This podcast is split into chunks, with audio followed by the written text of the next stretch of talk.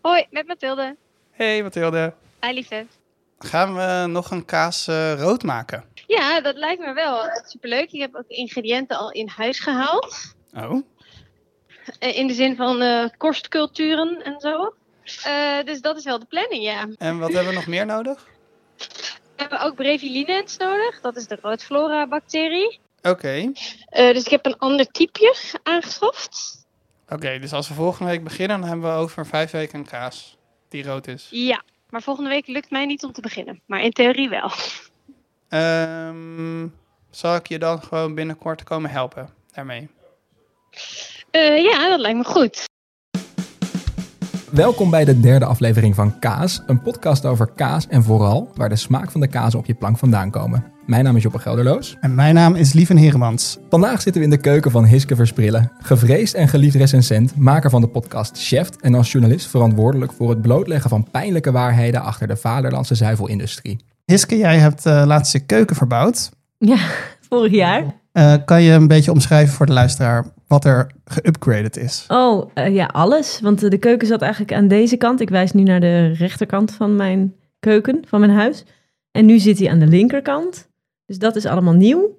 Maar het is wel echt een ontzettende rotzooi. Dus ik, ja, als ik echt mijn keuken had willen showcase, dan had ik even moeten opruimen. Maar, ja, maar als we ehm, even door de rommel heen kijken, wat is het meest, waar ben je het meest tevreden over in deze nieuwe keuken? mijn aanrecht. En met mijn nieuwe oven, want die is heel groot. Daar past echt een hele peuter in, zeg maar. Die is zo heel groot. En ik heb een heel mooi granito aanrecht. Dat echt de, de grootste aankoop is geweest die ik ooit heb gedaan. Maar- het is één stuk ook Ja, helemaal. ja Wow. het is zeg maar gegoten door iemand Al hier. hier. Ja, die met een eh, cementmolen in de tuin. En met een bekisting. En dan vervolgens komt er iemand die komt dat tien keer schuren. Het was echt het meest volwassen ding wat ik ooit heb gekocht. Het Nou, is, het ziet er echt heel mooi het uit. is echt prachtig. Ja, hè? Ja. Ja, ik ben Ja. er ook blij mee. Ehm, peuters gaan we vandaag niet eten. Mensen kennen jou ook van eh, je podcast. Tenminste, ik ken je ook van je podcast Chef. Eh, dat is een superleuke podcast die iedereen moet luisteren. Eh, en we gaan het ook een beetje hebben over walging. Daar moest ik een beetje aan denken met die peuter. Eh, want mensen kennen jou ook van de podcast Echt Gebeurd. Want daar heb je een verhaal verteld over een hele specifieke kaas. Ja, dat klopt. Eh, dat verhaal dat ging over de periode dat ik bij Toscanini werkte in de Jordaan, een Italiaans restaurant. En toen ik daar net werkte, kreeg ik een stukje kaas eh, van de chef. Eh, en ik voelde me heel vereerd, want ik, omdat ik er nog maar net werkte, stond ik overal nog een beetje buiten. En zo toen ik ineens, toen zei hij, Hiske, wil je misschien deze kaas proeven? En toen bleek dat dus, toen ik het al opgegeten had,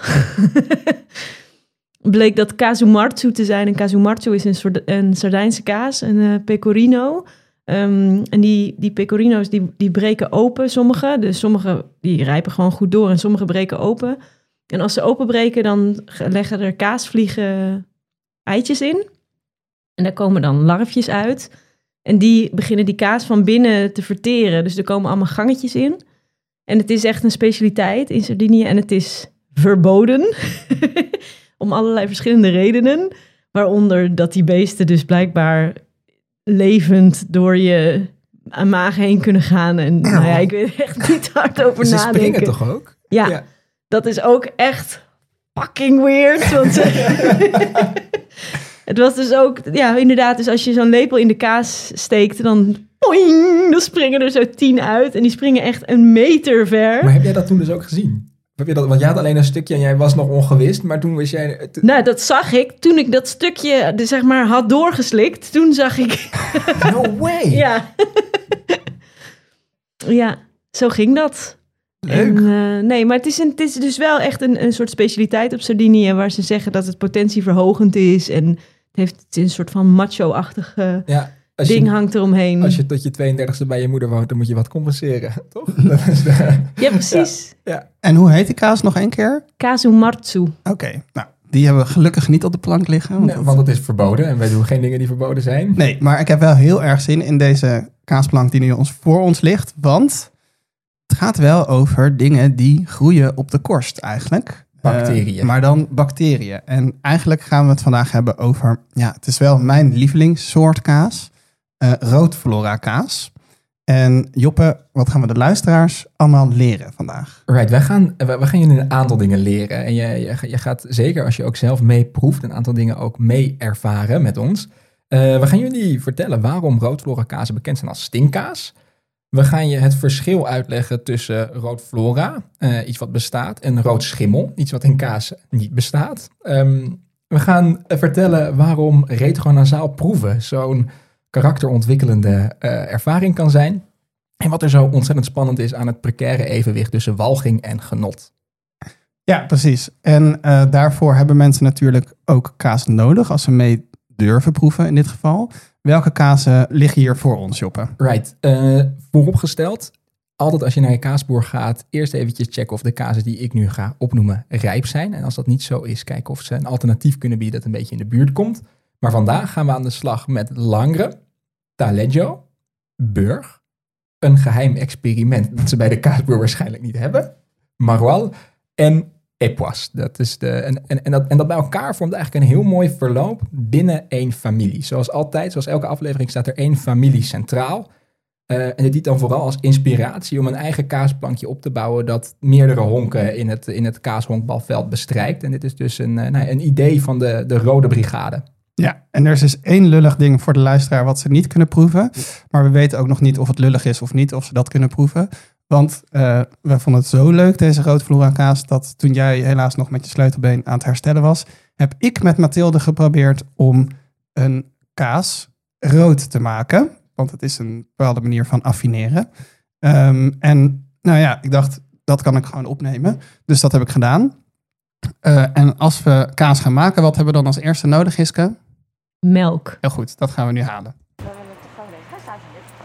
Melk halen doet Mathilde vroeg in de ochtend. Ze haalt het met haar auto op bij de boer. En ik ben heel vroeg 's ochtends bij haar in de auto gestapt. Achterin staan een heleboel ontsmette witte emmers, waar wel 20 liter melk per stuk in kan. Oké, waar gaan we eigenlijk naartoe? We gaan naar Kokengen. Waar is dat? Ja. Eh, in de buurt van Breukelen. Mathilde haalt de melk specifiek bij deze boer in Kokenge, omdat ze van hem schone rauwe melk kan krijgen. En hij boert biologisch. Daar hebben we het in de vorige aflevering over gehad. Na 20 minuten rijden zijn we er. Omdat we dus rauwe melk willen, zetten we de emmers naast een grote koeltank, waar de melk normaal ingaat. En koppelen we een, ook ontsmette, tapslang aan de melkmachine. Hoor zo net zo. Dat betekent dat eh, het voer erin gaat. Dus dan, komen de eerste twaalf koeien binnen. Dus die gaat hij nu beginnen met de eiers eh, schoonmaken en desinfecteren. En dan eh, sta ik hier nog even te wachten tot de melk gaat stromen. En we nemen vandaag eh 100, nou ja, ongeveer 155 liter. 200, nee, zeg ik? 300, 310 liter mee. Ehm, dus 100 liter is voor onze nieuwe kaas. En als ik dan toch rij, dan ook gelijk maar 200 liter voor eh Hansje. Dit betekent dat de pomp aangaat. Hij gaat nu beginnen met melken eigenlijk. Maar het duurt altijd nog even voordat het dan hier is. Eh 20 liter, is dat te zwaar of lukt dat?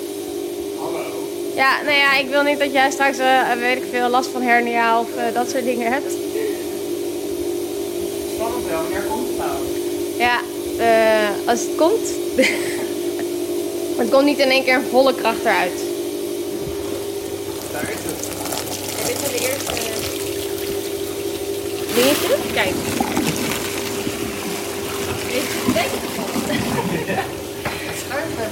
Ja, dat is eh, als ze buiten staan. Dan krijg je andere eiwitten.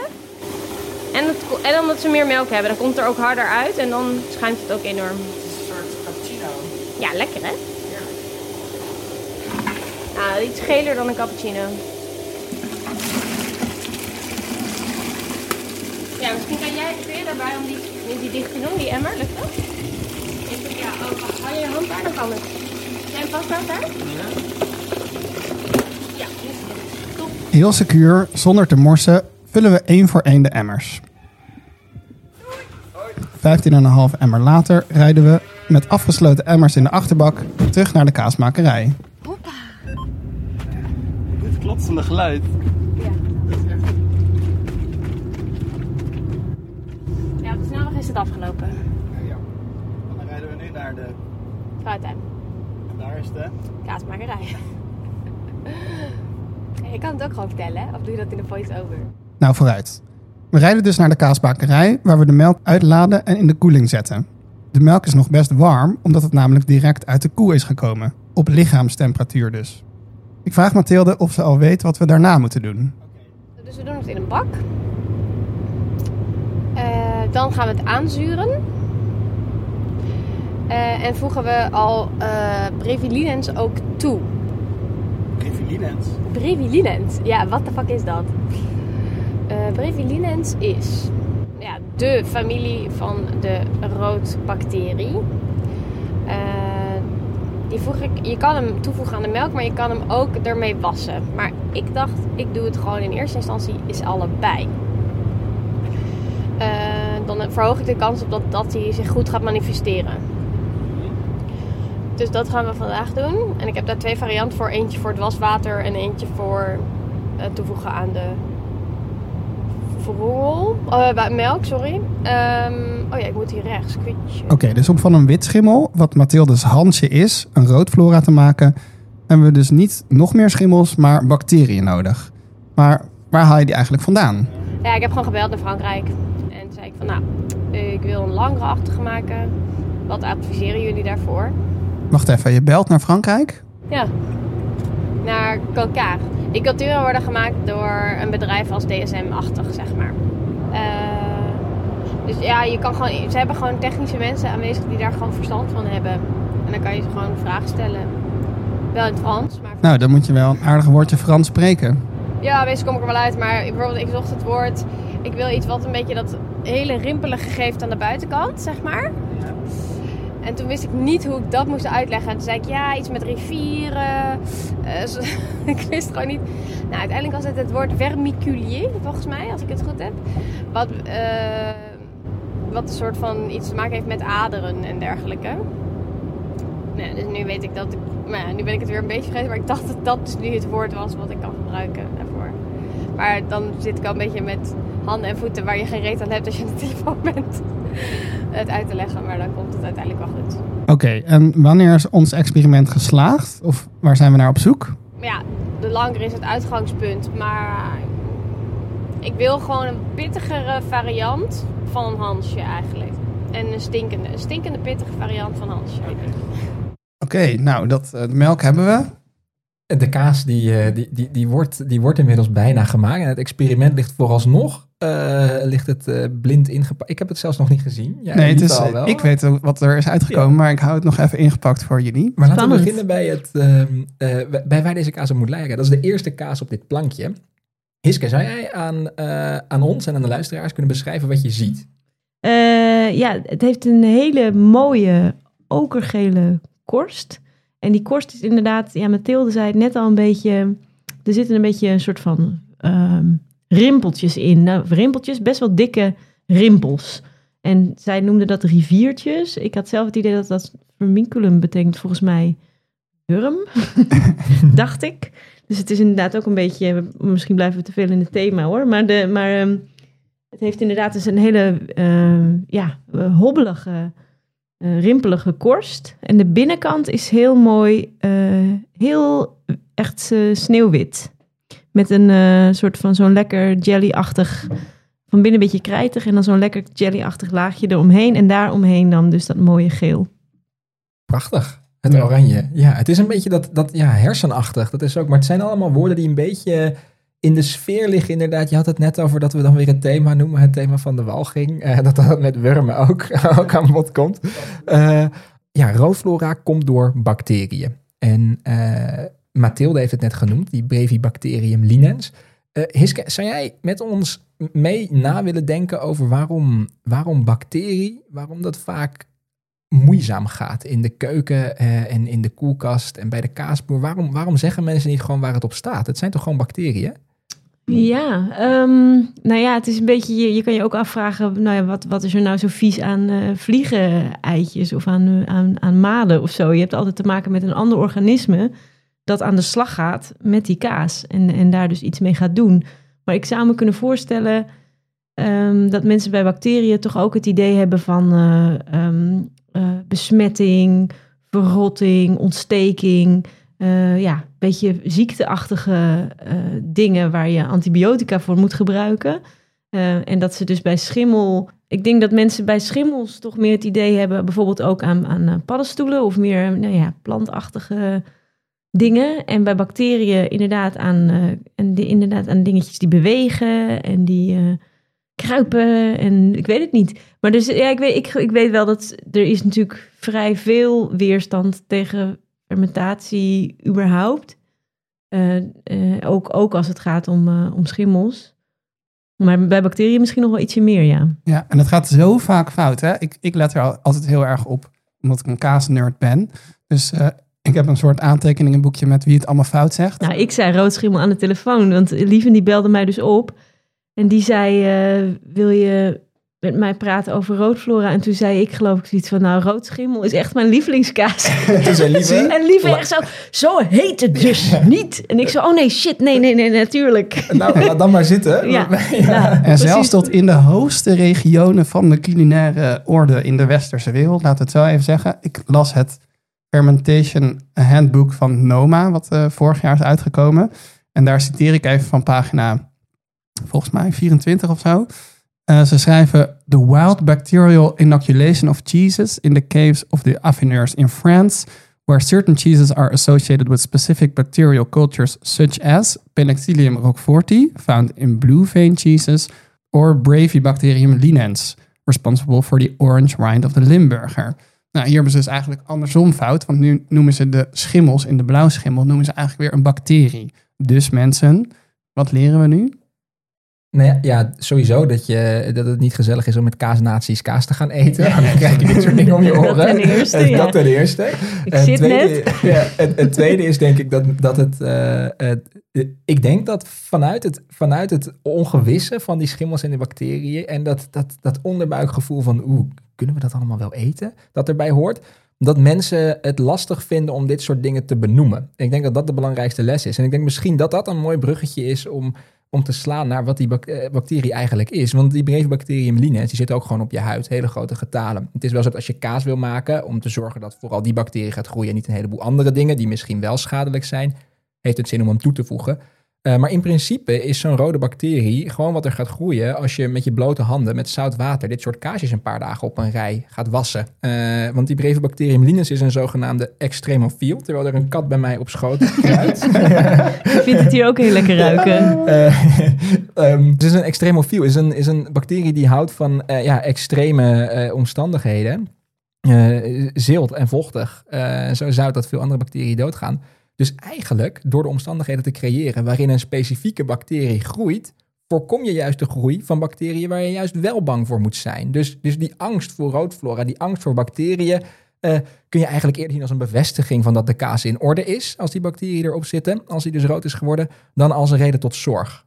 Ja, ik denk dat er op zich de afgelopen jaren misschien ook wel iets betere pers geweest is voor bacteriën, omdat mensen zoveel bezig zijn met darmbacteriën en dergelijke en darmflora.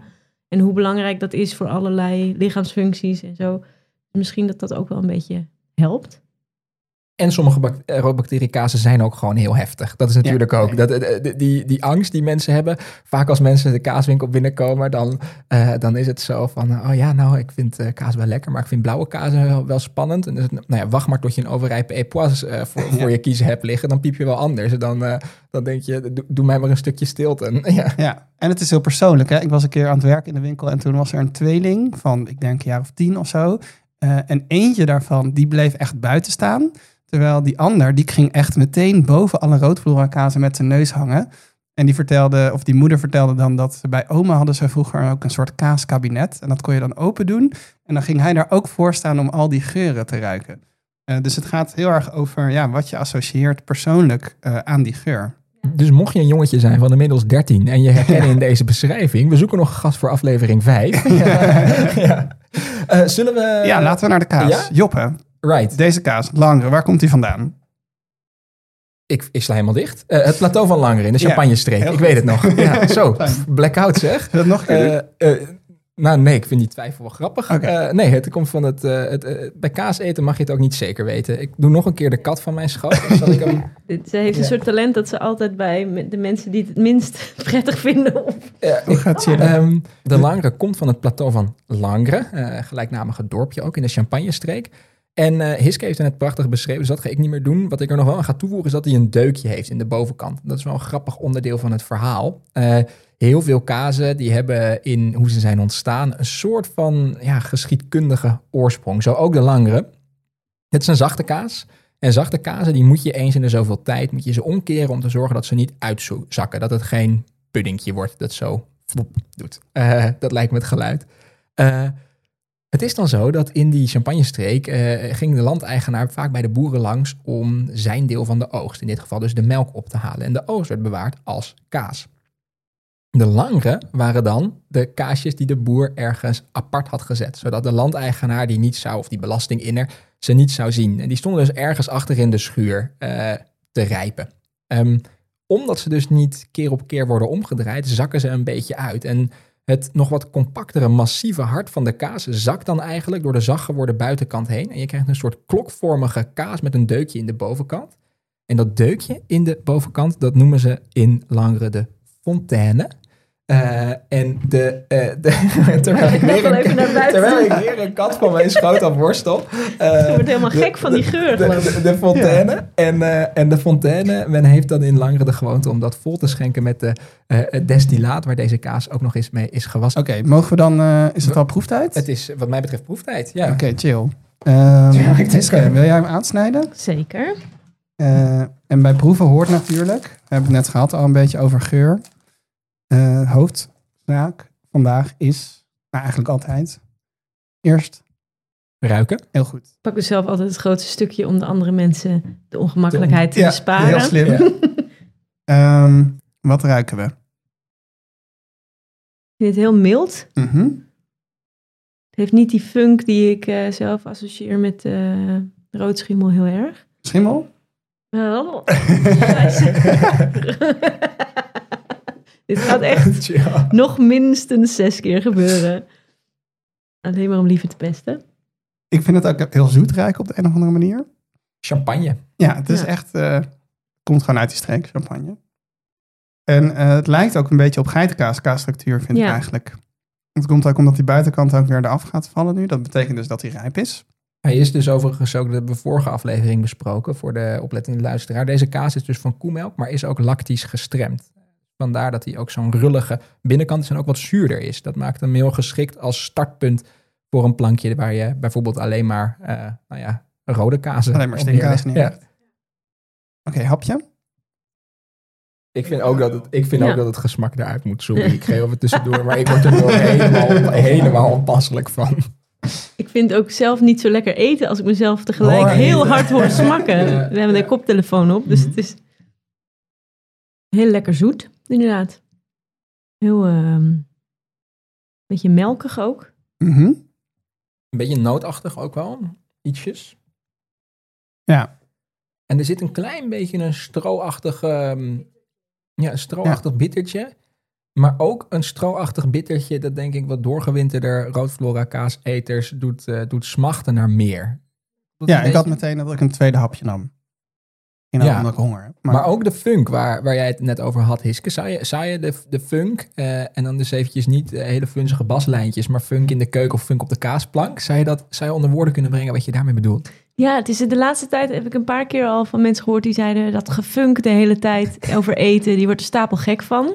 Omdat het natuurlijk eh, bijvoorbeeld ook bij die natuurwijnen die op dit moment best wel aan vogue zijn, gaat het ook altijd over de funk en bij het zure bier en allerlei dingen die nu lekker gevonden worden.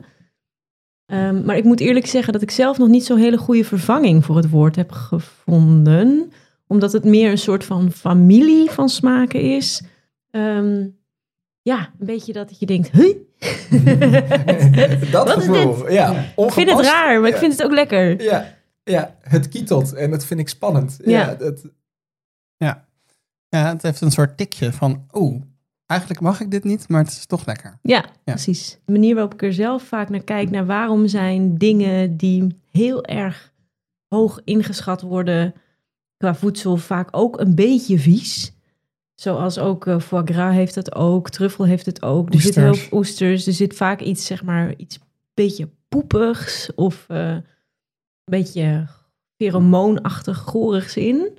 En ik denk dat het ook te maken heeft met een soort van volwassen smaken. Dus dat het dingen zijn die kinderen bijvoorbeeld vaak direct heel vies vinden. En Van nature al, dat je er een soort weerstand tegen voelt. En dat, het, ja, en dat, dat je dat dan dus leert eten. Dat dat dat spannende randje geeft eraan of zo. Of dat het eh, ja, een acquired taste, heet het ook, hè, Mhm. eh, is. Omdat je even ergens overheen, over je eerste walging heen moet stappen.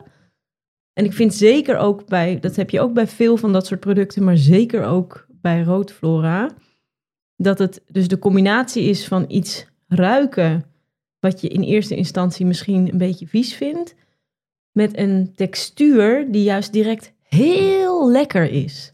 Dus heel, we hebben hier nu dus zo'n lopende epoise op de tafel liggen die echt ongeveer de gracht in wandelt.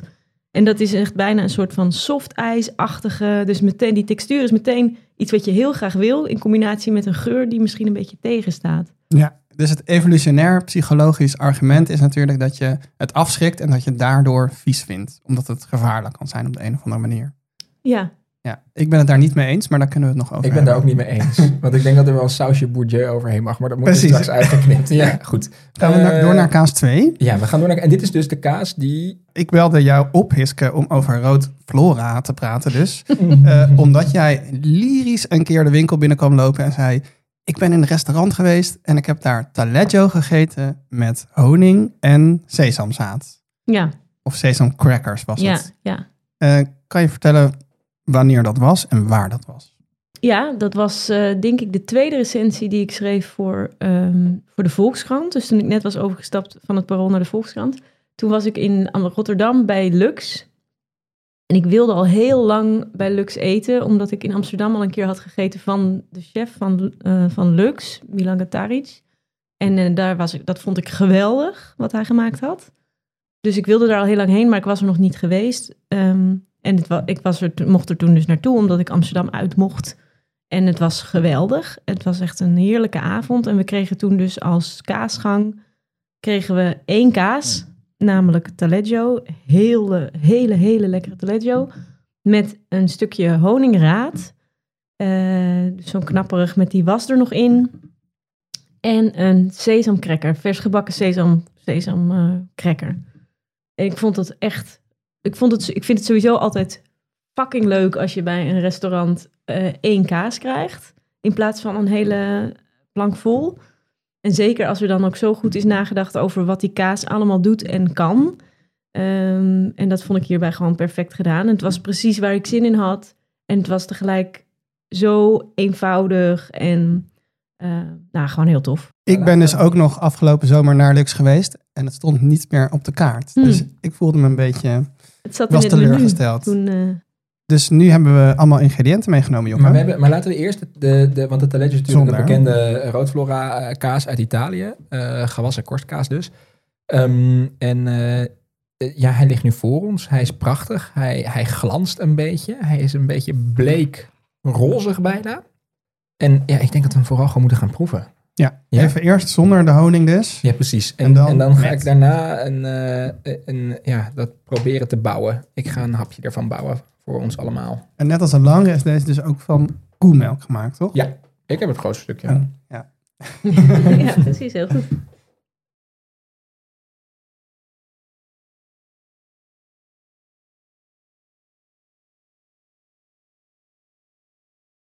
Kijk, de, de geur is echt belangrijk, hè? want met smaak heb je natuurlijk maar vijf smaken. Daar had Joël het in de eerste aflevering ook over. Maar de geur of het aroma is alles wat de smaak bepaalt uiteindelijk. Ja. En bij deze ruik ik toch ook meer zuur? Niet. Ja, maar wel weer een heel ander soort zuur dan, dan bij die vorige. Die vorige die had een heel eh, een beetje een fris, melkig, zoetig, verse boterachtig zuur. En Dit is het zuur als ik het groentebakje van mijn eh, afvalbak, zit dan een apart groentebakje in. Als ik dat open doe, dan komt deze zuur volgens mij eh, richting mij. ja, het is meer, eh, Ik, weet, ik vind het wel heel... Ik, wat ik net zei over textuur tegenover de geur... dat heb ik hierbij heel erg. Ik heb ook meteen, als ik deze kaas zie... dan denk ik, dit wil ik in mijn mond. Want het ziet er zo lekker uit. En het is eh, heel mooi. Het ziet er gewoon, het is gewoon prachtig zacht en glimmend. En die geur is dan inderdaad een heel klein beetje, misschien heel klein beetje voetig. Voetig, ja. Ehm, en de smaak zelf? Het is een stuk hartiger, ziltiger, Ja. zoutiger dan de kaas die we net hebben geproefd. Maar die, eh, en dat is vrij intens, zou ik zeggen. Maar omdat die zuren er ook heel mooi doorheen schemeren, is die toch heel mooi in balans. Ja. Ja. Het is echt bijna van een soort zoute karamelachtige lekkerheid. Met, van, een, soort, met een soort hooiigheid er Ja. onderdoor, overheen, tussendoor. Het meandert een beetje door elkaar heen ook, de kaas, eh, de smaken in de kaas. Nou ja, er moet ook honing bij. Ik denk, wat, eh, wat sprak jij zo aan toen in die combinatie met die honing? Weet je dat nog? Ehm, het was de combinatie van die drie dingen bij elkaar. Dus die kaas die eh, best wel zuur, eh, zuurig en, eh, en heel hartig is. Met eh, die honing die heel aromatisch, was heel bloemig en, eh, en zoet is. En die sesamzaad, die, eh, die sesamcracker was be- behoorlijk bitter. Ook echt goed hard aangebakken. Dus echt getooste sesam. Eh, en ik vond het dus die, die condimenten, zeg maar, die trokken echt... Die, die, die trokken weer allemaal dingen uit die kaas tevoorschijn die ik nog niet eerder had geproefd. Mm. En dat vind ik altijd heel gaaf. Dus die kaas stond wel echt op een voetstuk, zeg maar. was echt het middelpunt van het gerecht. Het was geen honingraad met kaas of zo. Het was echt taleggio en dan twee dingen erbij. Als een soort schijnwerpers die, eh, die je ook weer iets nieuws leren over zo'n kaas. En ik vind vaak dat vooral bittere toevoegingen dat heel goed kunnen. En dat was hierbij dus echt die, die sesamcracker. Er Ja. zit nog geen sesam op die Nee. van jou. Oh ja. Ik zie Ja. je aanstal te maken. Joppe, jij hebt een crackertje gemaakt met honingraad, taleggio en de sesamzaad. Moet ik dat Mhm. eroverheen sprinkelen? ja, Daar gaan we. ik snap dat schijnwerperige wel heel goed. Het bloemige, eh, eh, het bloemige uit de honing, het is dus ook honing van een raad. Dat, dat accentueert het, het, het fruitige florale in de kaas heel sterk. Ja, precies. En het eh, bittere van de sesam accentueert ook weer een, ja, een bepaalde soort hele prettige bitterheid in de kaas. Ja, dus echt wat je zei, dat er een nieuw element, een nieuwe dimensie aan die kaas, dat proef ik heel erg door dat zoete. Dat is echt knap, dat had ik niet verwacht. Ja, en ik vind ook best wel vaak zoete dingen bij kaas niet eens per se heel lekker. Ook omdat het vaak zo automatisch wordt gedaan. Terwijl het natuurlijk lang niet altijd werkt. Net als die zoete wijn die vaak bij kaas wordt geschonken. Dat je dit met port of zo. Wat er heel vaak echt als een soort van stoomwals alle nuances eruit eh, stampt. Eh, wat zou je hierbij drinken? Nou, ik vind witte wijn bij kaas eigenlijk vaak lekkerder dan eh, zwaar rood. En bij zoiets als dit denk ik dan een, misschien een Chenin Blanc. Lijkt me heel lekker hierbij. En als het ietsjes pittiger wordt? Dus pittiger rood, rood flora. Ja, pittige rood, ja. Ja, rood flora dan bedoel ik. Mhm. Ja, wat zou ik daarbij drinken? Misschien dan weer... Moesten we hier niet nog wat mee? Ja, ik, ik, zat hem, ik dacht dus naast de. eh, ik, ik vind eigenlijk van wel. Ik denk namelijk dat het naast de eh Langere en naast de Burg ontzettend lekker is. Daarom had ik het meegenomen. Ja, we kunnen het gewoon drinken. Laten we het doen. Toch? Ja. Waar Hiske terecht aangaf dat zij eh, witte wijn vaak prettig vindt bij dit soort wat frissere roodvlora kazen. Je kunt ook voor hele andere opties gaan. Bij de Burg, ja, als je de trippel van de Achelse kluis kunt bemachtigen, ga er dan alsjeblieft voor. Want die zit natuurlijk ook door de kaas en daar is hij ook mee gewassen. Veel roodvlora kazen werken goed met rijke, warme, eh, warme als in van smaak, niet van temperatuur, bieren. Eh, wij hebben een, ander, eh, een andere optie, namelijk eh, een pommeau van Holy Stoke. Dat is een mengsel van appelsap met calvados ehm, en is hysterisch lekker. Eh, het is ontzettend het is, het is ontzettend fruitig en hele, je wordt er echt aan alle kanten warm en vrolijk van. En ik denk dat het een hele prettige combinatie is met zowel de langere als met de burg. En het heeft ook dezelfde kleur als Ja, de prachtig. kaas. 18% Dus het is inderdaad eh, een soort, soort versterkte wijn. eh.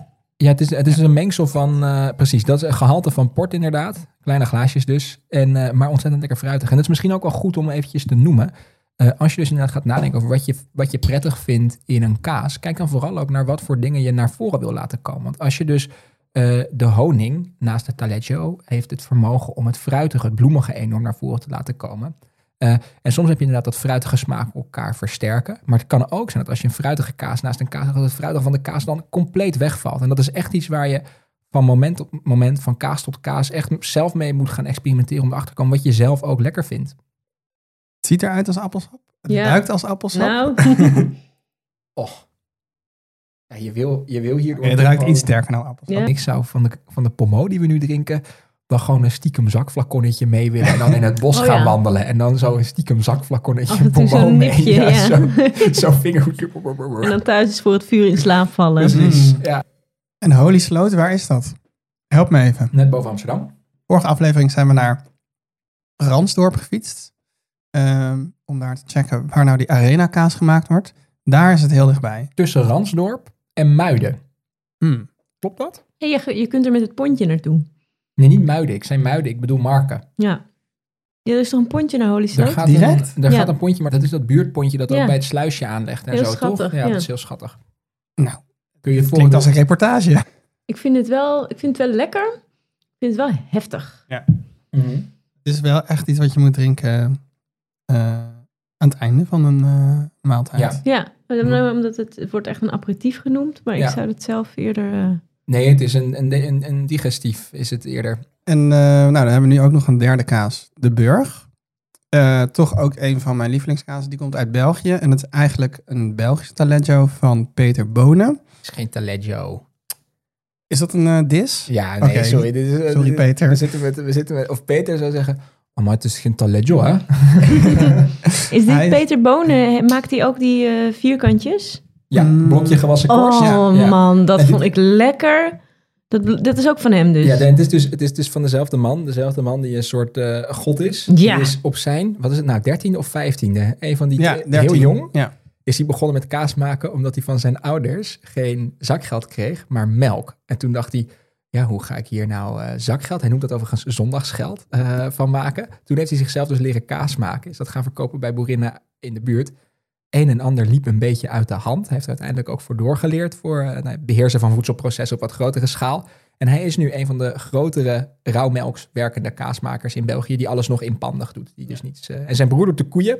Het is allemaal zo grappig, joh. Ze hadden de koeien eerst namen gegeven van boerinnen uit de buurt. Daar zijn ze toen mee gestopt toen de boerinnen uit de buurt daarachter kwamen. Het zijn echt allemaal... eh, je, je kunt erheen, overigens. Het Catharinadal Ja, in eh, het, het ligt... Hamond Achel heet het. Ja, even over de grens vanaf Eindhoven. Echt de moeite waard. Omrijden... eh, ja, sorry? Eén kilometer over de grens. Ja, Ja, we hebben geloof ik twee keer een kaasje van hem in de borreltas gehad. Toen heb ik daar zoveel van gegeten. echt, eh, echt ontzettend lekker, ja. Dus ik ben ook heel benieuwd naar deze, want deze ken ik. Ja, nou, dit is de Burg. Het, is een beetje wisselend, want hij maakt dus alles eh, ja, met de hand. Misschien een beetje overdreven gezegd, maar het is wisselend wat er rijp is. Eh, nu deze gelukkig ook. Ja, qua structuur of qua looks, dat bedoelde ik, lijkt heel erg op de Taleggio.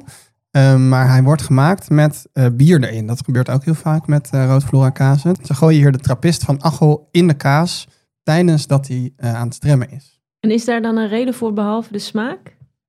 ik zou zeggen dat, dat, dat de reden is de smaak. Ja, je hebt wel bij andere kazen, daar komen zo meteen nog over te spreken, dat er hele sterke aanwijzingen zijn dat de, die worden dan gewassen met sterke drank. En dat het heel, heel redelijk is om te vermoeden dat dat ooit is begonnen, omdat het kaasje per ongeluk toch knalblauw werd. Nou, hoe maak je dingen die je niet wil op je kaas dood? Alcohol. Dus welke alcohol had de boer thuis? De, de, de zelfgestookte troep van zijn buurman even verderop. En dat dat een beetje is hoe dat soort recepten zijn ontstaan. Ik denk inderdaad vooral smaak. Zeker ook omdat bier niet een alcoholpercentage heeft waar veel dingen van dood gaan. Ik heb jij- nog een idee. Eh, dat deze soort kaas, dat vergeet ik altijd te vertellen, is uitgevonden in de abdij. Dus er wordt ook heel vaak abdijkaas genoemd. Eh, dus dat waren monniken. En monniken maakten ook vaak bier. En daarom gingen ze dat dus combineren. Wat grappig zeg, want jij vertelde dus net dat die, eh, dat die roodflora, hoe noem je dat nou? Extremofiel? Eh, ja, volgens mij wel. Volgens mij een extremofiel. Mensen die rode kaas eten zijn extremofiel. Nee, ik klopt, zie echt ja. een soort thrill-seeker van Ja. een bacterie vormen. Ja, dat is een beetje Voortdurend die- in een parachutes hangt. We en- willen, we willen die bacteriën waar mensen bang voor zijn, we willen die tot een soort van. We willen dat elke keer als je nu denkt, als je nu hoort roodflora, dat dan in je hoofd het Mission Impossible muziekje gaat spelen. Precies, Dat je ja, denkt, heel goed. Maar, die, maar die, die bacteriën zijn dus extremofiel, want die kunnen tegen omstandigheden die, eh, waar andere micro-organismen niet goed tegen kunnen. Maar ze kunnen dus zowel tegen veel zout, want daar worden ze mee gewassen, als tegen alcohol. Ik, ik associeer mezelf echt heel erg met deze bacterie. Ze, ze willen, ze willen Oh, minder zuur. Dat, dat bleek in de research toen ik met Mathilde bezig was. Eh, en je moet echt, dat zout, daar moeten ze juist, dat hebben ze nodig. Dus je bent eigenlijk aan het sturen. Je bent een soort bedje aan het maken of een biotoopje. eh, om die bacterie te laten floreren. Maar dat horen ze ook nog. Ehm, dan de kaas. Ja, Peter Boon is echt een held. Eigenlijk moeten we bij hem op reportage. De Burg, we gaan De een proeven. Burg, Ja, eh, ik heb een. eh, ja, ja we, we, hebben, we hebben. Hier zijn meningen over. Eh, we hebben een mes waaraan nu eh taleggio zit. We hebben een mes waaraan nu honing zit. Wil je een schoon mes? Ja? dat doen? Ja? we hebben, we een schoon mes. Echt, mensen, ik heb een hele la vol messen. Nee. Ja, dat- Bam. Even kijken, daar gaat hij. Ja, deze eh, wat steviger, minder Ja. soepel dan, die, eh, dan de Taleggio. Minder glanzend ook. Het is inderdaad, nee, ik wil niet, niet eh, disrespectvol zijn, maar inderdaad een beetje, wel een beetje stopverfachtig. Maar hij kan ook veel rijper worden. Dat Ja. weet ik. Maar, en, en de geur is heel anders dan wat we tot nu toe hebben geroken. Ja. Ik, ruik, ik krijg hier bij de eer, dit is de eerste waarbij ik dus inderdaad dus inadem en dan een soort van denk, Ja, hoe, hoe gaat dat dan? nou ja, er zit een heel klein beetje iets eh ammonia-achtigs aan. Of zoiets. Of in ieder geval, je, ik, krijg, ik, ik merk dat ik een soort reactie krijg eh, die ik ook... eh, maar het is niet on, onprettig, maar het heeft dus iets... Dit, dit heeft echt iets waarvan mijn hoofd dus eerst denkt, ho. Het ruikt echt naar poep meer. Ja, maar, maar ook een soort van muffige, kelderachtige geur. Dat je... Ja, vind je dit maar- echt naar poep ruiken? Dat weet ik niet hoe ik dat vind. Ja, ik heb geen kinderen. dus- Oh ja, er zijn echt een hele scala aan eh, verschillende... Wat, voor- wat voor poep bedoel je precies? Hele... Ja. en dat hele gerijpte, zeg maar, wat je ook wel bij wijn eh, hebt, ruik ik ook wel echt heel erg. Oké, mogen we een hapje nemen al? Mhm. Oh my god, deze kaas is echt... Ik heb hem al te lang niet gegeten. Het is zo lekker.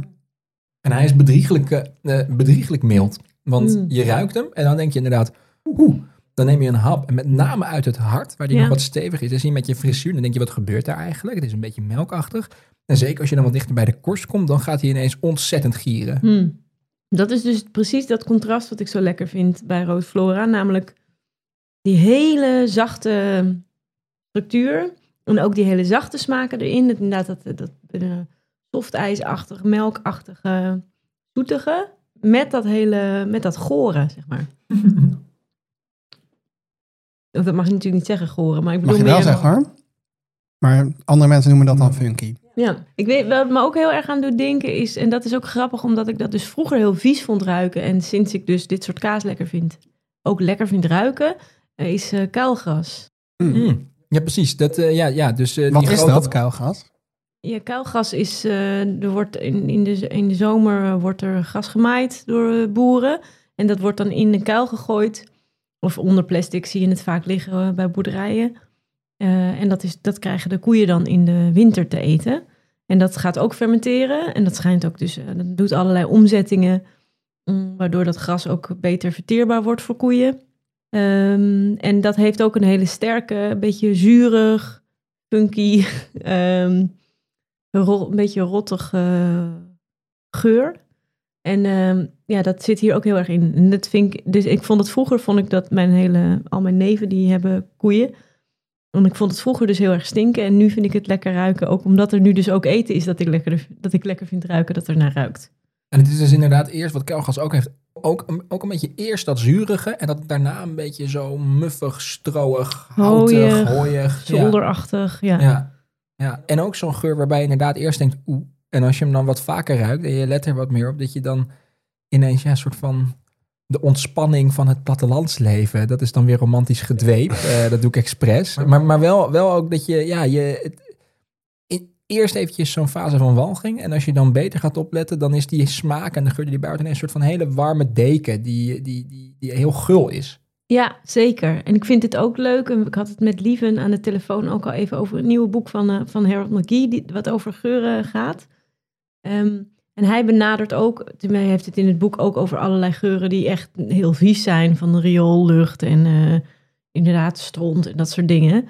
En lijkenlucht en alles. En hij benadert eigenlijk alles met een soort hele prettige nieuwsgierigheid. Zo van, oh, wat overkomt me nou? die ik wel ook bewonderenswaardig vind. En die, waarvan ik denk dat, dat je, als je op zo'n manier dingen benadert, dat het ook goed is. En dat je ook een soort van meer diversiteit krijgt in je ervaringen. En dingen beter kunt, eh, nou ja, op een soort betere manier kunt bekijken. Dan dat je je meteen laat meeslepen door je, door je walging of door je eerste associatie bij dingen. Ja, daar komen we tegen het einde van de aflevering nog over te spreken. Maar zullen we weer even wat kaas gaan maken? Een stukje reportage, hè? Een stukje reportage. Laat maar hebben we doen. We waren Ik snap hem. in de kaasmakerij. Oké, Aan de Eh, let's do it. Ja, Wat gaan we eerst doen? eh, ik ga me omkleden. du, du, du, du, du, du. Ja. Let's go. En daar staan we dan, in de kaasmakerij. Of eigenlijk in de omkleedruimte, waar we laarzen, een haarkapje en een schort omdoen. Dan kan je daar je handen wassen. De rechter is de zeep. Graag tot en met je ellebogen. Nou ja, en wat handen wassen betreft, als ik zelf één ding heb geleerd van het experiment, is dat kaas maken vooral echt heel veel schoonmaken is. 80% denk ik. Ja. Ja, als je niet van schoonmaken houdt, dan is het geen kaas maken. Slordigheid, dat wordt gelijk bestraft.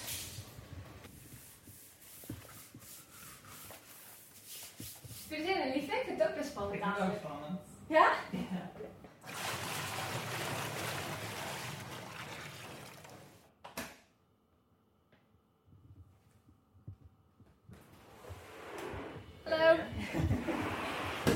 Ik heb nu die zakjes maar even meegenomen, maar die moeten straks wel weer snel in de vriezer. Omdat ze dan slapen. Oké, dus we hebben hier alle magische goedjes die je, die je in Frankrijk hebt besteld. Ja. En het ziet eruit als buisjes. Een beetje als zo'n koker waar je een joint in bewaart, maar dan kleiner. Ja, of waar je bloed in op ze slaat. Doorzichtig met een rode dop. Uit de ingevroren buisjes komen dus schimmels en bacteriën. En net als met zuursel heb je eigenlijk maar een paar gram nodig om van heel veel liter melk een aantal kilo kaas te maken. Daar gaan we. Zeg maar 55. 1,5. En dat komt omdat die bacteriën en schimmels dus lekker gaan floreren. Hallo, zegt hij. Dan gaan we altijd even tareren. Oké, dus wat we nu aan het doen zijn is het afwegen van die magische goedjes die zo met het stremsel bij de melk gaan. Sigma 1. Het is eigenlijk net alsof je een hele precieze cocktail aan het maken bent. Is cocktail. Dan gaan we deze erin doen. Dat is Sigma 26. Dat is dus eh, de Brevilinens. Goed. Dus we hebben die, we hebben die. Dan pak ik die andere nog heel eventjes. En we hebben nog deze. Mijn handje is niet zo complex. Maar die roodflora is toch voornamelijk een bacteriekaas? Waarom gooien we er dan ook nog schimmels bij? Nou, die ene is dus een soort van voedingsbodem voor de ander. Ja. Dus samen creëren ze een biotoopje. Taduren. Eh 0,6. 6. Ja hoor. Ik word er steeds beter in. En dan is het dus nu een kwestie van die schimmel, bacterie, gistcocktail toevoegen aan de melk. Oké, dus we hebben 100 liter melk en echt heel weinig prutje. Heel we- weinig poeder.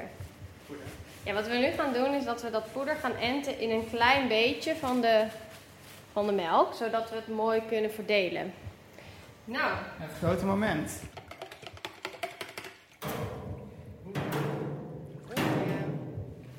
En dan denken we nog. Gewoon met plastic. Ja, ik heb geen deksel. Tadaa! Prachtig. Oké, dus het zit er nu in. En nu? Nu wacht ik ongeveer, eh, mm, verschilt een beetje, maar zeg even 3 tot 5 uur. Eh, Dus dat schermsel gaat er eh, dan in en dan wacht ik tot morgen. Tot morgen dan. Tot morgen. Ja, te gek. Ik vind die geluiden ook. ja, het- wat was het- dat gebonk? Was ik- dat een Ja, dat was dus echt dat we voor een hele grote ja, tobbe met me- rauwe melk erin stonden. En we hadden die mixage gemaakt van wat je er allemaal in moet doen. Dat is dus ingevroren schimmels die je gewoon kan bestellen. En dus vooral ook bacteriën in dit geval. Waar je Frankrijk voor moet bellen. Ja, daar moet je Ja. Frankrijk voor bellen. Ja. Eh, en dat ja, hadden we dus gemixt volgens een recept. En dat gooi je dan letterlijk zo erbij. Eh, maar je moet het wel heel goed door alle melk heen eh, mengen. Anders krijg je gewoon één klompje. En dan wordt het de kaas niet een kaas. Maar gewoon heel veel melk dat verzuurt. Ja. Mhm. en dan een klompje kaas. Ehm, dus hierbij is het echt zo dat de kaas anders wordt dan andere kazen. Omdat die bacteriën dus in de melk worden gegooid. Ehm, en niet gewoon erop groeien of zo. Ja.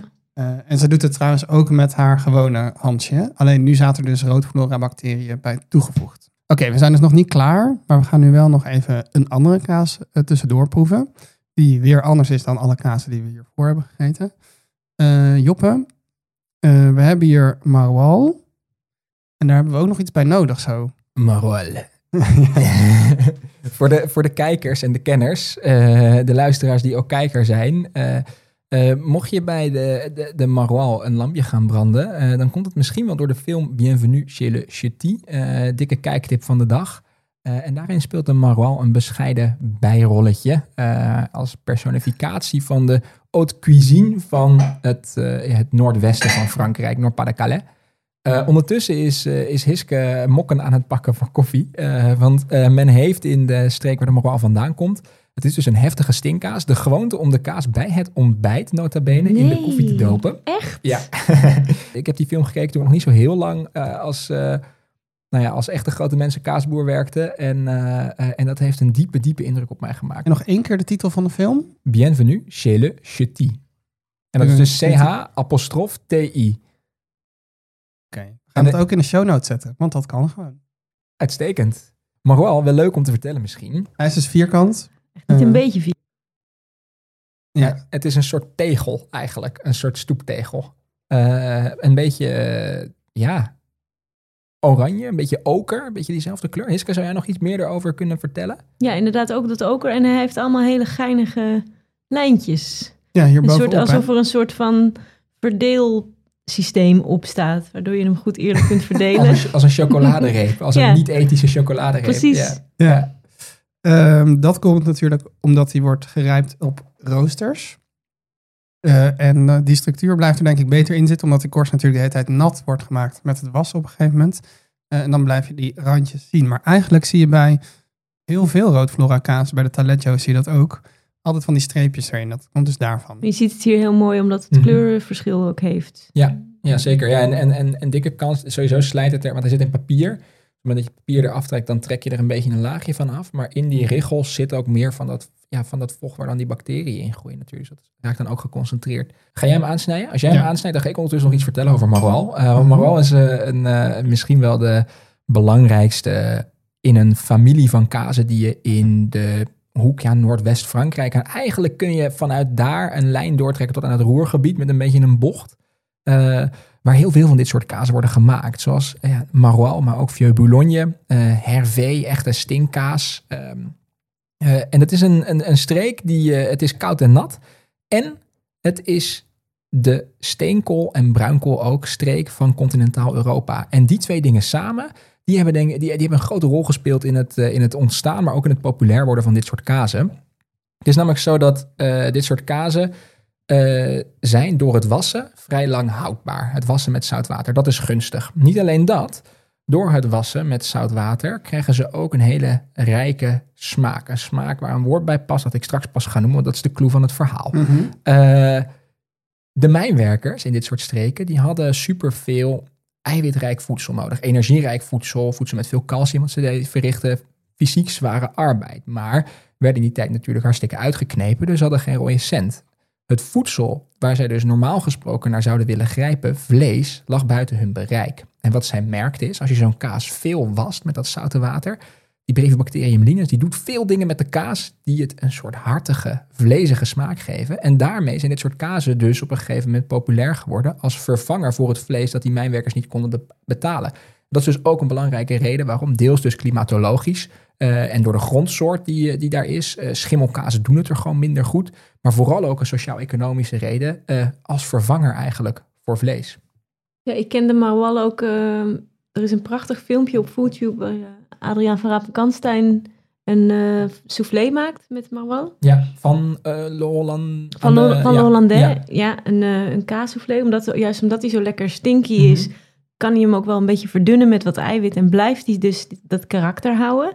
En ik heb toevallig deze week een ontzettend lekkere kaassoufflé gegeten van de gebroeders Hartering. Hmm. Maar die maakten hem dus van Hervé eh, kaas. Wat ruiken we? Dit dit ruikt eigenlijk ook, ik vind het heel fris ook ruiken. We- Zeg maar verrassend fris. Mhm. En wat maakt het fris? Nou ja, het heeft iets heel lekker ehm, eh, verse boterachtigs. En ja, en de buitenkant ruikt inderdaad wel echt wel weer een beetje van dat hooiige. Ja, en ook wel stinky, maar, maar, maar, niet, eh, maar wel weer op een heel andere manier als die vorige. Oké, zullen we het eerst proeven en dan in de koffie dopen? Dat lijkt me wel logisch. Ik heb al een slokje koffie Het genomen. doet me ook een beetje denken aan de binnenkant van je horlogebandje, zeg maar. Als Oh je ja. je horloge te lang niet hebt Is, is overigens precies hetzelfde. Ja, precies. Ja. Ja, de mensen, we draaien een beetje om de hete brei heen, maar dit soort kazen worden wel eens stinkkaas genoemd. Eh, een van de belangrijkste redenen dat mensen dit soort dingen ook vinden stinken is waarschijnlijk gewoon omdat dit soort, de bacterie, de Brevibacterium linens, die verantwoordelijk is voor een groot deel van de geuren die we ruiken, die zit ook op je huid. En waar zit die vooral op je huid? Zilte, vochtige plekken. Dus waar zit die vooral op je huid? In je sportschoenen en inderdaad onder je horlogebanden en een bandje. En daar past dan inderdaad zo'n soort kazige, stinkige geur bij. Ja. En die bacterie ontwikkelt zich natuurlijk ook beter in warme gebieden. Dus je oksel of inderdaad een schoen die ook afgesloten is van lucht, zodat het niet doortocht. Die heeft geen circulatie. Daarom vooral bij de tenen.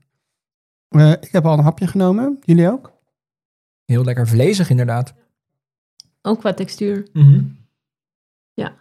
Hele duidelijke, dat stallige. Ik heb echt het gevoel dat ik op zo'n mestrooster sta. Mm. Ja, maar toch ook, ik weet niet, ik heb hierbij toch ook heel erg een beetje dat frissige, Ja. ook in de smaak weer eh, heel erg. En, en wat zo interessant is, dat het frissige, ik heb al een stukje koffie genomen. Het is ook, het is lekkere koffie overigens. Eh, net een tikkeltje zo zuur erin. Eh, Ja. En de koffie accentueert dat frissige ontzettend. Het is echt ontzettend lekker. Hierbij krijg ik dus echt dat ik denk, dit is zo verkeerd. Kaas in de koffie. Bes- Beschrijf eens even wat je aan het doen bent. Is- Ja, ik doop nu dus kaas in mijn koffie. Hmm. Dat is, eh, Er wordt toch een beetje gewaagd aan de overkant vind van de dat, tafel. ja, het wordt ook een, het, het wordt zo'n beetje zacht en nattig. En eh, nee, ik ben, Maar volgens mij was het idee dat de Ja. mijnwerkers, dat die het zonder de koffie aten en de mensen in het dorp met, om de geur te neutraliseren. Want mensen denken Hmm. altijd dat koffie de geur neutraliseert. Ehm, dus dat het eigenlijk die geur cancelt. ja, Nou, en dat denk ik, omdat als je over geur nadenkt, dan heb je dus twee dingen die geur neutraliseren. En dan doe ik met air quotes. Eh, namelijk koffie, maar dat is koffie, eh, is gewoon een heel erg overheersende geur. En dat wordt gezien als neutraal. Ehm, de beste geur om je geur te neutraliseren is je eigen geur. Want die ruik je eigenlijk de hele tijd, maar je bent er niet bewust van. Dus als het ergens heel erg stinkt, dan moet je net als dat je in je oksel niest, gewoon in je oksel ademen. oh, Of in je elleboog. Binnenkant van je elleboog. En dan eh, ruik je het als het goed Wat is niet meer. Omdat je eigen geur dus dan prominent is. ik merk wel heel erg dat die koffie bij deze kaas een beetje hetzelfde doet als die sesam doet bij die taleggio. Wat natuurlijk ook een soort bittere toon is die je ernaast zet. Eh, dat vind ik eigenlijk, ik vind het ernaast eigenlijk wel lekker. Ik vind Mhm. erin, de, de hele activiteit van het erin dopen vind ik een beetje smoesig. Het heeft iets, het heeft iets, eh, iets, eh, iets heel smerigs. Heel verkeerds, Ja, ja. zo kaas in koffie. Nou, zeg maar een koekje in koffie, dat doe je als je volwassen bent eigenlijk al niet meer. Mm. En dat je dan het gore lef hebt om kaas in je koffie te doen. Ja. Ehm, dan heb ik nog een stukje eh, reportage voor jullie. Want we, waren net, we hebben net de melk geënt. En we zouden het een dag laten staan. Dus de volgende dag ben ik teruggegaan. Eh, en toen was er iemand. Ik liep naar binnen en toen was er iemand en die zei. Die kwam eh wijemmers terugbrengen eh, naar de kaasmakerij. En die zei meteen: Poh, die geur die er altijd uitkomt, die komt er helemaal niet tegen. Dus dat was meteen grappig. Let op. Zeker als die deur open gaat, die geur die eruit komt. Goedemorgen. Hallo. Ons experiment heeft een nacht staan stremmen en we hebben er spontaan iemand bij gekregen die ons gaat helpen. Je moet ook even je hulpje voorstellen, denk ik. Nou, hulpje. Dat is Jelle, Jelle is Mathildes vriend. levenspartner en metgezel. Hoi Jelle. Hallo lieve. Eh, ik haal nu het plastic van de top af. Hoe ziet het eruit? Eh, nou, je ziet dus, eh, er zit een klein laagje ja, wei eigenlijk overheen. En daaronder ligt een hele grote homp ehm, wrongel. Dus dat is eigenlijk het, eh, het gedeelte wat al kaas wordt strakjes. Dus is een heel groot gedeelte is eigenlijk hard geworden al overnacht. Een vlapudding, soort van. qua kleur ook. En nu moeten we dus die wei verder scheiden van de wrongel. Hoe meer wij het nu afschep, hoe makkelijker het straks is. namelijk. Nou, hij voelt wel goed stevig. Ja, ziet er goed uit. Dank je. Jij ook. In de tobbe zit dus een stevige massa en dat is de wrongel. En daar moet, als een soort bak ijs, schepje voor schepje, de wrongel uit worden geschept en in een vormpje worden gestopt. Oké, ik ga even aan de andere kant staan. Ik ga even een stukje doen, Jo. Dan kan jij daarna aan de slag. En dan heb gaat ik het jou- gewoon leren. Ja, ik heb het al een aantal keer gedaan. Maar ehm, kan het niet zo heel eh, nauwkeurig. Ik begin even iets uit de hoek. Dus het is een half bolletje. En dat schep je gewoon zo hop in een vormpje. Ja. Ja. Ja. En hier een heel klein stukje van de rand. Ja, je kan het als luisteraar natuurlijk niet zien, maar het is echt een hele grote kuip. Met z'n tweeën scheppen Jelle en Mathilde ongeveer 1200 keer om alle vormpjes te vullen. Nee, dit is echt het meest zennen, chille werk wat je maar kan bedenken. Ja, ik word hier wel gelukkig. Soms met een podcastje aan. Wil je dat even? Zeker. Hoe vind je zelf dat... En, en Jo, laat de lepel het snijwerk doen, dus niet er doorheen rossen. Oké. Ja. ja, net leek het een beetje wel. Maar goed, daarna dan? Draaien op roosters en zouten. Ehm, en dan nog een keer draaien en zouten. Maar dan niet draaien voor draaien op rooster. En dan nog herhaaldelijk draaien op de rooster. En van de buitenkant naar binnen plaatsen. Dus in de rooster is vochtiger dan de rand rooster. Zou je ook rekening houden. En ook vinden de vocht in de koelkast. Is vocht beneden. Nou, et cetera. Dat doe je dan. Dus dat is een beetje die kaasverzorging. En dan die langres. Of de achtige. Zoals we... Of, of de whoever je ze wil noemen. De kaas zonder naam. Eh, die ga je dan ook nog wassen. Het wassen doe je ook gewoon met de hand. Ja, met handschoenen aan en dan eh, spray ik het erop. Ik heb gewoon van die vers... eh, hoe heet dat? Hoe noem je zo'n ding? Nou, spray. Spray. En daar heb ik het in gedaan. Dat spray ik dan op de kaas en vervolgens frot ik soort van met mijn handen daar omheen om om te wassen. Want je hebt allemaal adertjes, dus je moet er wel goed tussen kunnen komen. En dat, moet, dat werkt tot nu toe het beste met mijn handen. Ja. Ja, dat is het belang van wassen. Daar komen we nu aan in het verhaal. En we mogen dan zo ook wel echt het experiment gaan proeven. Ik vind het overigens zo geweldig om te horen hoe Mathilde die kaas maakt. Voor de, voor de luisteraars en ook voor Hiske. Mathilde was het de gast in de vorige aflevering. Jullie zullen allemaal wel herkend hebben dat dat hele snelle stukje, dat dat Mathilde's normale spreeksnelheid en dat de rest Mathilde heel langzaam afloopt. Maar wat, wat, wel, wat wel cool is, vind ik, met het scheppen van die kaasjes, is het heel belangrijk dat de wrongel, dat is dus de kaasmassa voordat het kaas is eigenlijk, dat die niet breekt. Als je daar barsten in krijgt, dan gaat de, de, de wei die daar nog in zit, die gaat er via die barsten uitcijpelen en zo. Dan krijg je veel nattere en veel drogere stukken. En dan gaat de rijping helemaal niet mooi gelijk maken. Dus het is echt één schoon breukvlak eigenlijk. Dat je met een grote pollepel daaruit gaat en dan stort je hem heel voorzichtig in een vorm. Het is echt een, eh, eh, het is echt absurd hoeveel werk en hoe minutieus je iedere stap, eh, want, want zij, zij rost er doorheen zoals eh, Jelle door de kaasbak heen ziet rossen. Eh, maar hoe minutieus elke stap moet worden afgelegd. Dat vind ik ook wel een mooie, ja, belangrijk detail eigenlijk als je dit soort kazen proeft. Wees, je bewust van alle stappen die nodig zijn geweest voordat het kaasje op je plank ligt. Ja, je moet het echt heel precies doen. En Mathilde doet het dus voornamelijk in eentjes. Heeft nu wel een paar mensen die er helpen ook betaald. Maar het is echt super hard werken. Zijn jullie klaar om het experiment te zien? Hiske, jij mag het experiment eh, eh, ontvouwen. Het doel was dus, Ha- Hansje ken je toch? Ja, zeker. Het was dus de bedoeling om van iets wat in principe een handje zou hebben kunnen worden, door toevoeging van die bacterie en door de wassing, iets te maken dat op de langere, het eerste plankje van deze kaas door jou ook beschreven lijkt. Ehm, ik heb hem nog niet gezien, lieve al wel. Hij is ingepakt in papier, dus het is echt super spannend. Ja. En ik zie de langere daarnaast, dat is die hele mooie okergele oranje kaas. Dus het is ga- wel dezelfde size. Dus dat is Ja. Nou, ik ben benieuwd. Ik ga hem nu openmaken.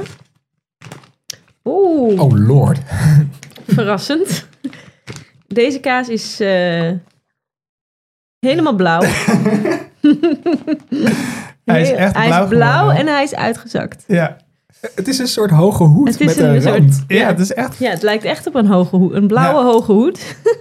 ehm, ja, ehm, Er hij is komt dus een vrij niet... stevige Odeur. odeur af ook. Ik heb hem nog niet geroken, dus dat is wel spannend.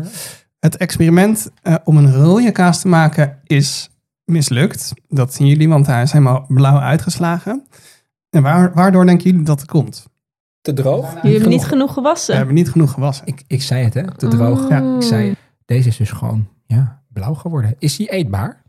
Ja, durf je niet aan? Ik vind vooral dat Joppe moet proeven, want die heeft in de eerste aflevering heel, heel hard gezegd... eh, bij twijfel altijd de korst eten. Nou ja, ik Kijk, het wordt altijd kaas. ja. dat is de... Als je melk laat staan, wordt het altijd kaas. Ik heb Ehm, het afgelopen week nog met mijn vriendin gehad over dat ik nog nooit voedselvergiftiging gehad. En zij zei, echt? Eh, ook een beetje vanuit het idee dat ik doorgaans de meeste dingen wel eet. Maar ik geloof dat... Dit gaat te ver. We kunnen hem wel even doorsnijden om te kijken Ja. wat er gebeurd is. Eh, dat afgezakte, ja, doe maar gewoon Dat afgezakte, dat komt omdat we ook dus niet genoeg hadden gewassen. Want dan moet je hem natuurlijk ook keren. En op een gegeven moment is hij gewoon blijven staan en is hij zo... Ja, het is net alsof zijn broek is afgezakt bij Mathilde. Ja, Ehm, nou, hij heeft wel... Ja, hoe mooie binnenkant. Ik durf het eigenlijk wel uit. Ja, ik durf het ook wel aan. nu toch. Ik ga alleen Dus van de buitenkant ziet het er eng uit. ik ga dat randje niet eten, denk ik. Maar Liever jij? Ja, nou, daar moet ik ook mee doen, hè. Oké. Blauwe gedoe van jou? ja, hij ruikt heel erg naar Hansje. Ah, ja. Kijk, het, is het basisrecept als Hansje. Ja. Alleen hebben we dus die bacterie toegevoegd. En toen zijn we vergeten deze te wassen.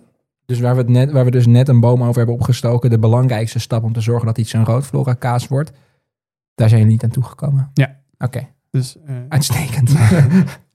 dit is een soort eh een Frankenstein kaas. oh, die, Hm? Die schimmel is heel heftig. Nee, de schimmel is aanwezig, zeker. Nou,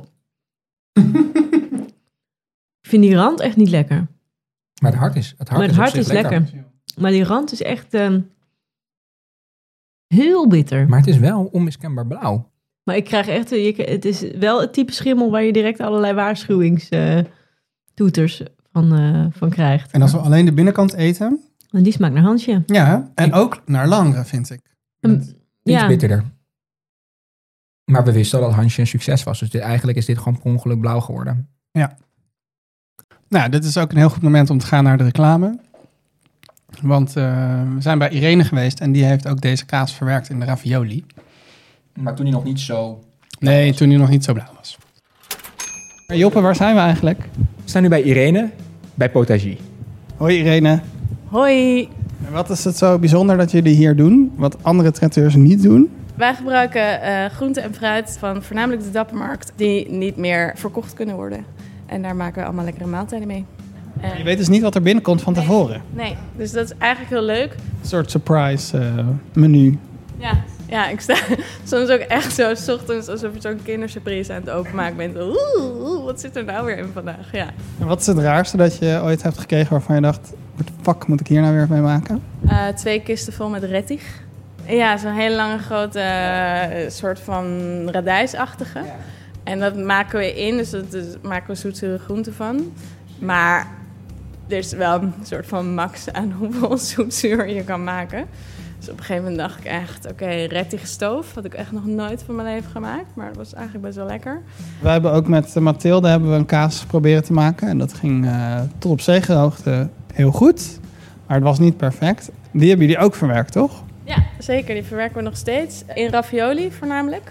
Ehm, en voorheen hadden we ook als eh Mathilde Hansjes had, die ze niet mooi genoeg vond, maak ik daar ook ravioli mee. Want het is gewoon een super lekkere kaas. En heel goed, eh, hele goede structuur voor, eh, om ravioli vulling mee te maken. Dus als je circulair wil eten, dan moet je naar... Potagie. Waar zit het ook alweer?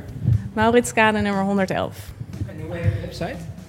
Hoe heet de website? Eh, www.potagie.nl Je raadt het niet, hè?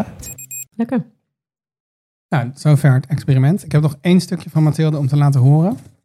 Nee, je moet, het is niet klaar met het moment dat je het gemaakt hebt. Dan begint het eigenlijk pas. Want in het begin lijkt het dus ook nog heel erg op hansje. Maar die affinage eigenlijk, dat rijpen wat je doet in die verzorging... dat zorgt heel erg voor ook andere aroma's die vrijkomen. En dingen die gaan groeien, die dus weer voor andere aroma's zorgen. Ja, dat is eigenlijk dat hele proces bij de roodflora familie. Ja, zit hem voornamelijk in de affinage. Want je kan een camembert-achtige maken of een lactische, et cetera. Maar roodflora wordt bepaald, of wordt roodflora als familie genoemd door het wassen eigenlijk.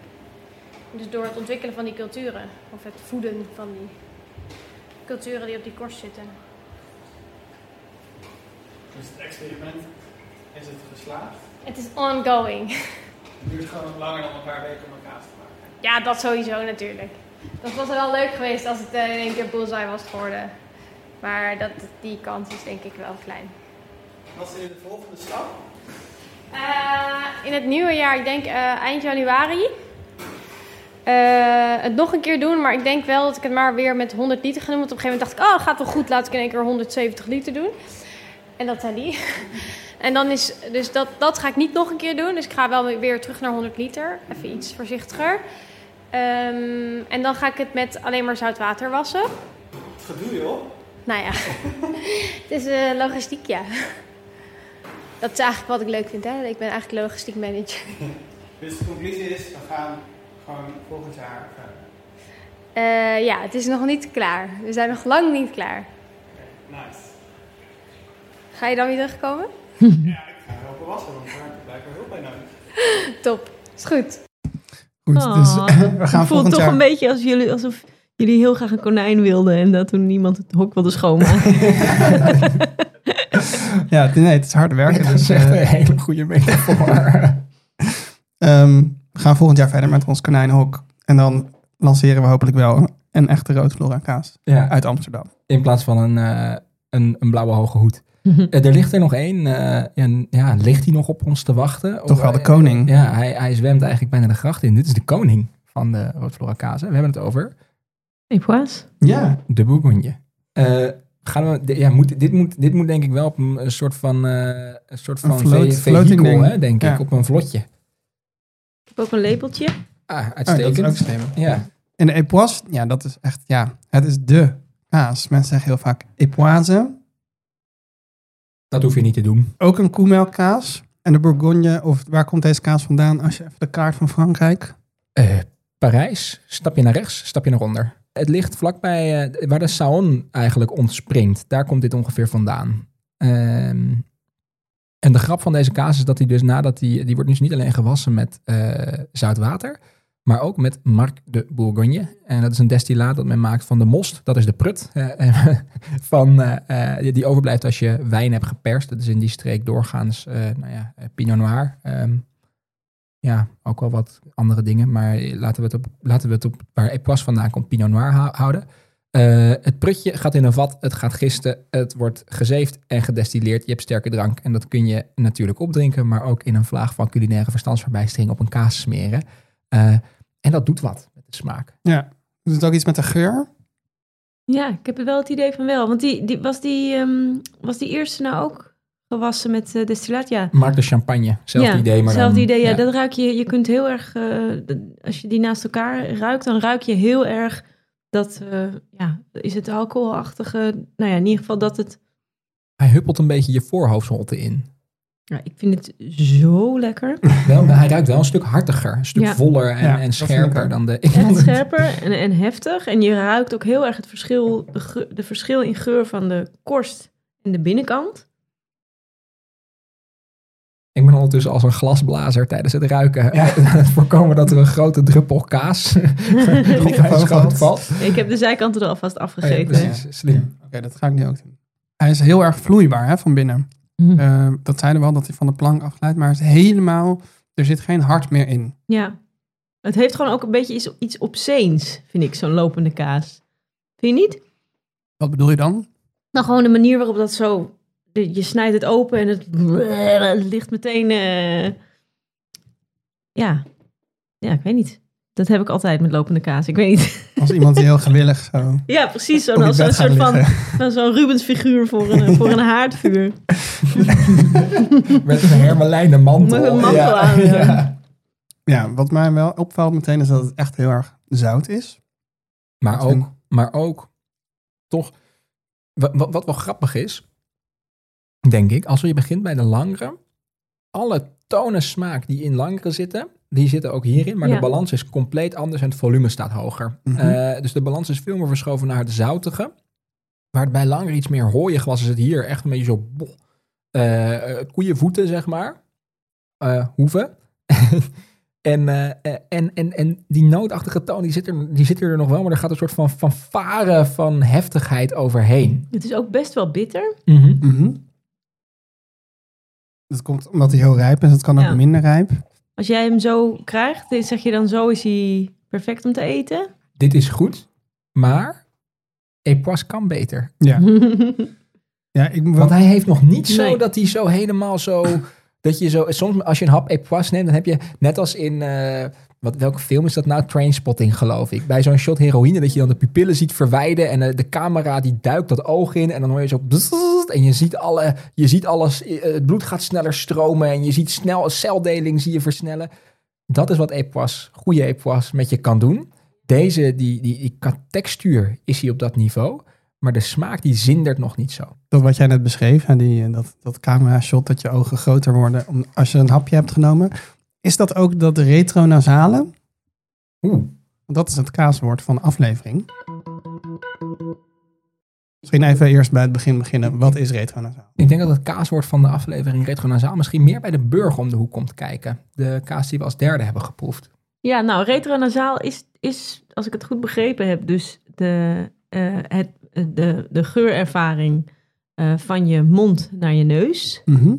Die je vooral bij het uitademen goed, goed kan merken. Dus als je iets in je mond hebt en je ademt uit, dat je dan dus weer andere dingen ruikt. Toch? Ja. Eh, Er is een verschil tussen orthonasaal, dat is gewoon door je neus. eh, en als je dus in je mond hebt en het gaat terug je neus in. eh, en daar zitten andere receptoren. En die moleculen komen dan directer daarop. En daardoor heb je dus een andere ja, aroma-ervaring. En, Wat en- dus de smaak maakt. Ja. En ik denk ook misschien bij die burg dat je dus dit, ehm, een, eh, meer dan bij deze epois eh, een soort complexiteit hebt door het, bij het, pro- door het proeven heen. Dat je steeds iets anders proeft.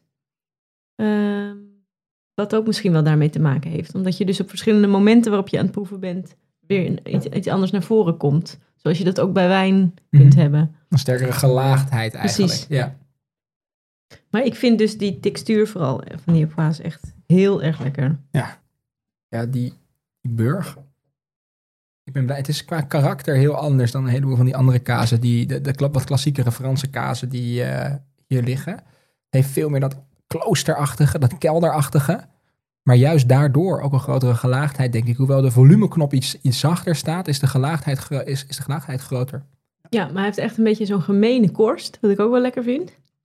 En Wat is dan nu het retronasale?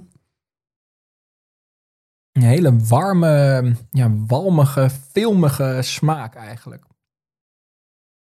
Ja, ik proef toch als eerste een beetje, eh, echt een beetje het, zuivelachtige, melkige. En later proef je eh, meer, ehm, toch meer notige of karamellige dingen. Die zoetigheid, die, eh, en, en ja, die zoetigheid en die bitterheid, die proef ik later in mijn mond. En ik denk dat dat het retronasale is, want dat komt dus pas via je neus weer. Dus ik inderdaad Via je mond dicht en dan Ja. zo mond dicht maar open. Dus kaak, kaak naar onder, lippen gesloten. En dan zo uitademen, zo. Beetje een raar gezicht trek je dan altijd. Ja. ja, ik zou het niet elke keer doen. Maar ik zou het wel aanraden om het een keer te proberen. Ja. Nice. Wat is de winnaar van de dag? Oeh. Ja, ik vind het eigenlijk allemaal, ja, behalve die laatste, behalve die, eh, die zielige Hansje. Ehm, De kaas zonder naam. De kaas zonder naam. Ehm, ja, ik vind die burg heel lekker. En ik vind ze allemaal weer op een andere manier. Ik vind het ook zo leuk dat die texturen zo verschillend zijn. Ik durf niet echt te winnen. Ze hebben allemaal de tweede prijs. Nee, Uitstekend. zegt Henny Huisman dan, is, eh, ik denk dat het wel leuk is misschien om erbij te vermelden dat we nu een heel divers rood plankje hebben. Omdat die rode familie zich daar ook ontzettend goed voor leent. Dus als je begint met iets lactisch gestremd rood, dus zoals de langere die we nu hebben geproefd, maar ook een Soumentrin of straks in januari, als het is gelukt. De, eh, Nee, de- veel verder. Oh, veel verder, ja. de, de Rode Hans, als je dat neemt als startpunt en dan zo ja, do- door, door verschillende windstreken van Frankrijk eigenlijk en, en, en neem vooral ook een vleugje België eh, eh, mee, ehm, dat je dan er hele rijke smaken komt. En zo'n zo'n groot verlopende palet, dat zie je eigenlijk maar in weinig ja, families, laten we het zo even noemen. Eh, hoewel we het al hebben gehad over hoe problematisch die term eigenlijk is. Ja. Ehm, maar in weinig, weinig plekken eh, zie je dat zo sterk terug als in de roodflora-familie. En wat eigenlijk nog sterker, als je de roodvloer, is eigenlijk meer een bereiding. Want je kan alle soorten basissen van de kaas kiezen. Maar zodra je met die bacterie aan de gang gaat, ja, dan kan je ook harde kaas bijvoorbeeld wassen. Eh, blauwe kaas heb ik nog nooit meegemaakt. Maar ja, het is gewoon een, een toevoeging op die bereiding. Eh, alleen, ja, die bacterie moet er wel echt bij een rol spelen. Anders wordt die niet rood. Maar je ziet wel, het is eigenlijk vaak wel een, dus net als die rode Hans, zeg maar, een wit schimmelkaasje dat daar naar rood is gewassen. Toch? Ja, je kan bijvoorbeeld ook. eh, ja, maar daar, bij ons zit dan de bacterie er heel erg bij. Maar Ja. je hebt ook bijvoorbeeld Livaro, dat is een soort camembert die rood is geworden. Ja. Dat kan ook. En het is dus wel bijna altijd van koemelk. Doorgaans wel. Wisselt, wisselt een beetje, maar dat, dat is lastig om zo één op één te zeggen. En dat heeft denk ik veel meer met de grondsoort te maken dan met iets anders. Kijk, op kalkgrond doen koeien het, min, doen koeien het minder goed, maar schimmels juist wel. Op, eh, op, op poldergrond en, en, en kleigrond en dat soort dingen doen koeien het, eh, het, relatief, het, het, het eigenlijk zo goed dat het zonde zou zijn om er geiten en schapen neer te zetten. Want koemelk was in het verleden gewoon altijd meer waard. Maar daar doen schimmels het vaak minder goed. Dus daar ga je voor een roodflora kaas, een, eh, een bacteriekaas. Ja, Nog één ding waar ik op wil terugkomen. En dat is dat, eh, of het nou natuur is of cultuur eigenlijk, dat we die stank vinden stinken. We hadden het al over Harold McGee. Dat is een schrijver die heeft nu een boek uitgebracht. Het heet Nosedive. Eh het gaat over heel veel verschillende geuren. Eh, en eigenlijk wat ik daaruit geleerd heb, is dat het, ja, het is niet iets natuurlijks eh, wat is, maar meer iets wat je wordt aangeleerd eh, dat het vies is. En ja, kinderen hebben dat op de een of andere manier dus ook. Maar ja, als jij niet weet dat er een kaas in je koelkast ligt te stinken. En je komt binnen, dat beschrijft hij ook heel mooi bij de introductie. Ja, dan, eh, dan verrast dat heel erg. En dan denk je van, hm, is het een dode muis? Eh, en zodra je weet dat het een kaas is, gaat die associatie van de muis weg. En wordt die geur ineens heel lekker. Dus of iets stinkt of niet, is maar net afhankelijk van of je weet of het, wat het is. ja, ja, precies. Dus het hangt van de context af. is ook altijd de eeuwige verwarring tussen een stukje zeep en een stuk maroilles. Dat je, dat je gewoon... Sta ik me te wassen sta ik me nou te wassen met maroilles of sta ik me nou te wassen met Ja, zeep? ze heeft ook ribbels, ja.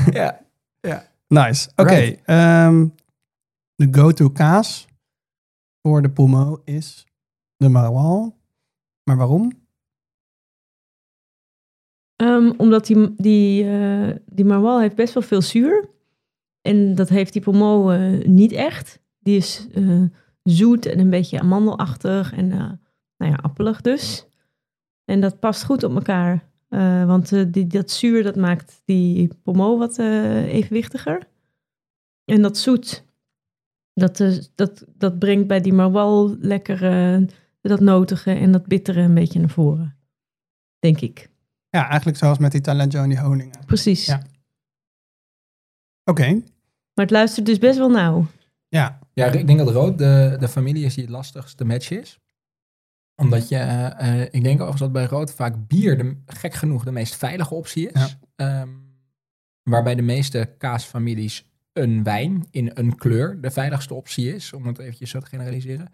Maar bij rood warme bieren werken goed. En bij, bij Warm bier? Eeuw. Nee, en bij, eh, en bij Warme frisse- dode bier. Ja, Zo'n Engels bier, dat, Ja. zo, dat zo laagje voor laagje eruit wordt Ja. gepompt. Ja. Eh, en en bij, eh, eh, bij die wat frissere, dus dan moet je, aan je tegen je kaasboer zeggen lactisch gestremd. Eh, daarbij zou ik inderdaad, wat, eh, wat Hiske zei, uh, Chenin eh, Blanc, dat was wat je zei geloof ik, hè? Mhm. Ja, dat klopt. Ehm, ja, fris, wit, beetje mineralig als het kan, dat is Ja. lekker. En dopen dus een de koffie, hè? Ja, Ja. Als je gek bent. Ik vond hem met Pomo. Ja. Nou, we zijn aan het einde gekomen van deze derde aflevering van Kaas, de podcast over kaas. Dank voor het luisteren. Ons experiment is helaas mislukt, maar de aflevering vond ik wel geslaagd. Iske, super bedankt dat we langs mochten komen. Ja, leuk dat jullie er waren. En ik hoop dat we het overleven. De, Ja, dat de mislukte kaas. dat we morgen niet allemaal ziek zijn. De volgende aflevering gaat over harde kaas, maar ook over halfharde kaas. Weer zo'n schisma in één kaasfamilie. We gaan op bezoek bij Remeker in de reportage en we zitten aan tafel bij de makers van de traditionele boerengoudse oplegkaas. Abonneer je in je podcast-app om ook volgende week mee te luisteren. En vergeet niet dat je de podcast kan delen. Ook op supermooi ontworpen ansichtkaarten die Dianne Rijnbenne voor ons heeft geïllustreerd. Je koopt een pakketje van vijf kaarten op www.kaaspodcast.nl. Dit was Kaas, de podcast. Tot de volgende aflevering.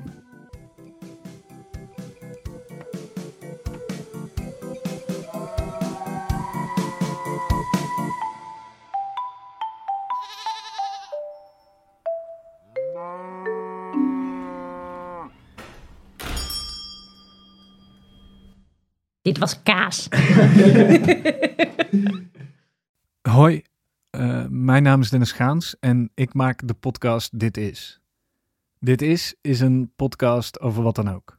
Dat is niet alleen de tagline, dat is ook nog eens de waarheid.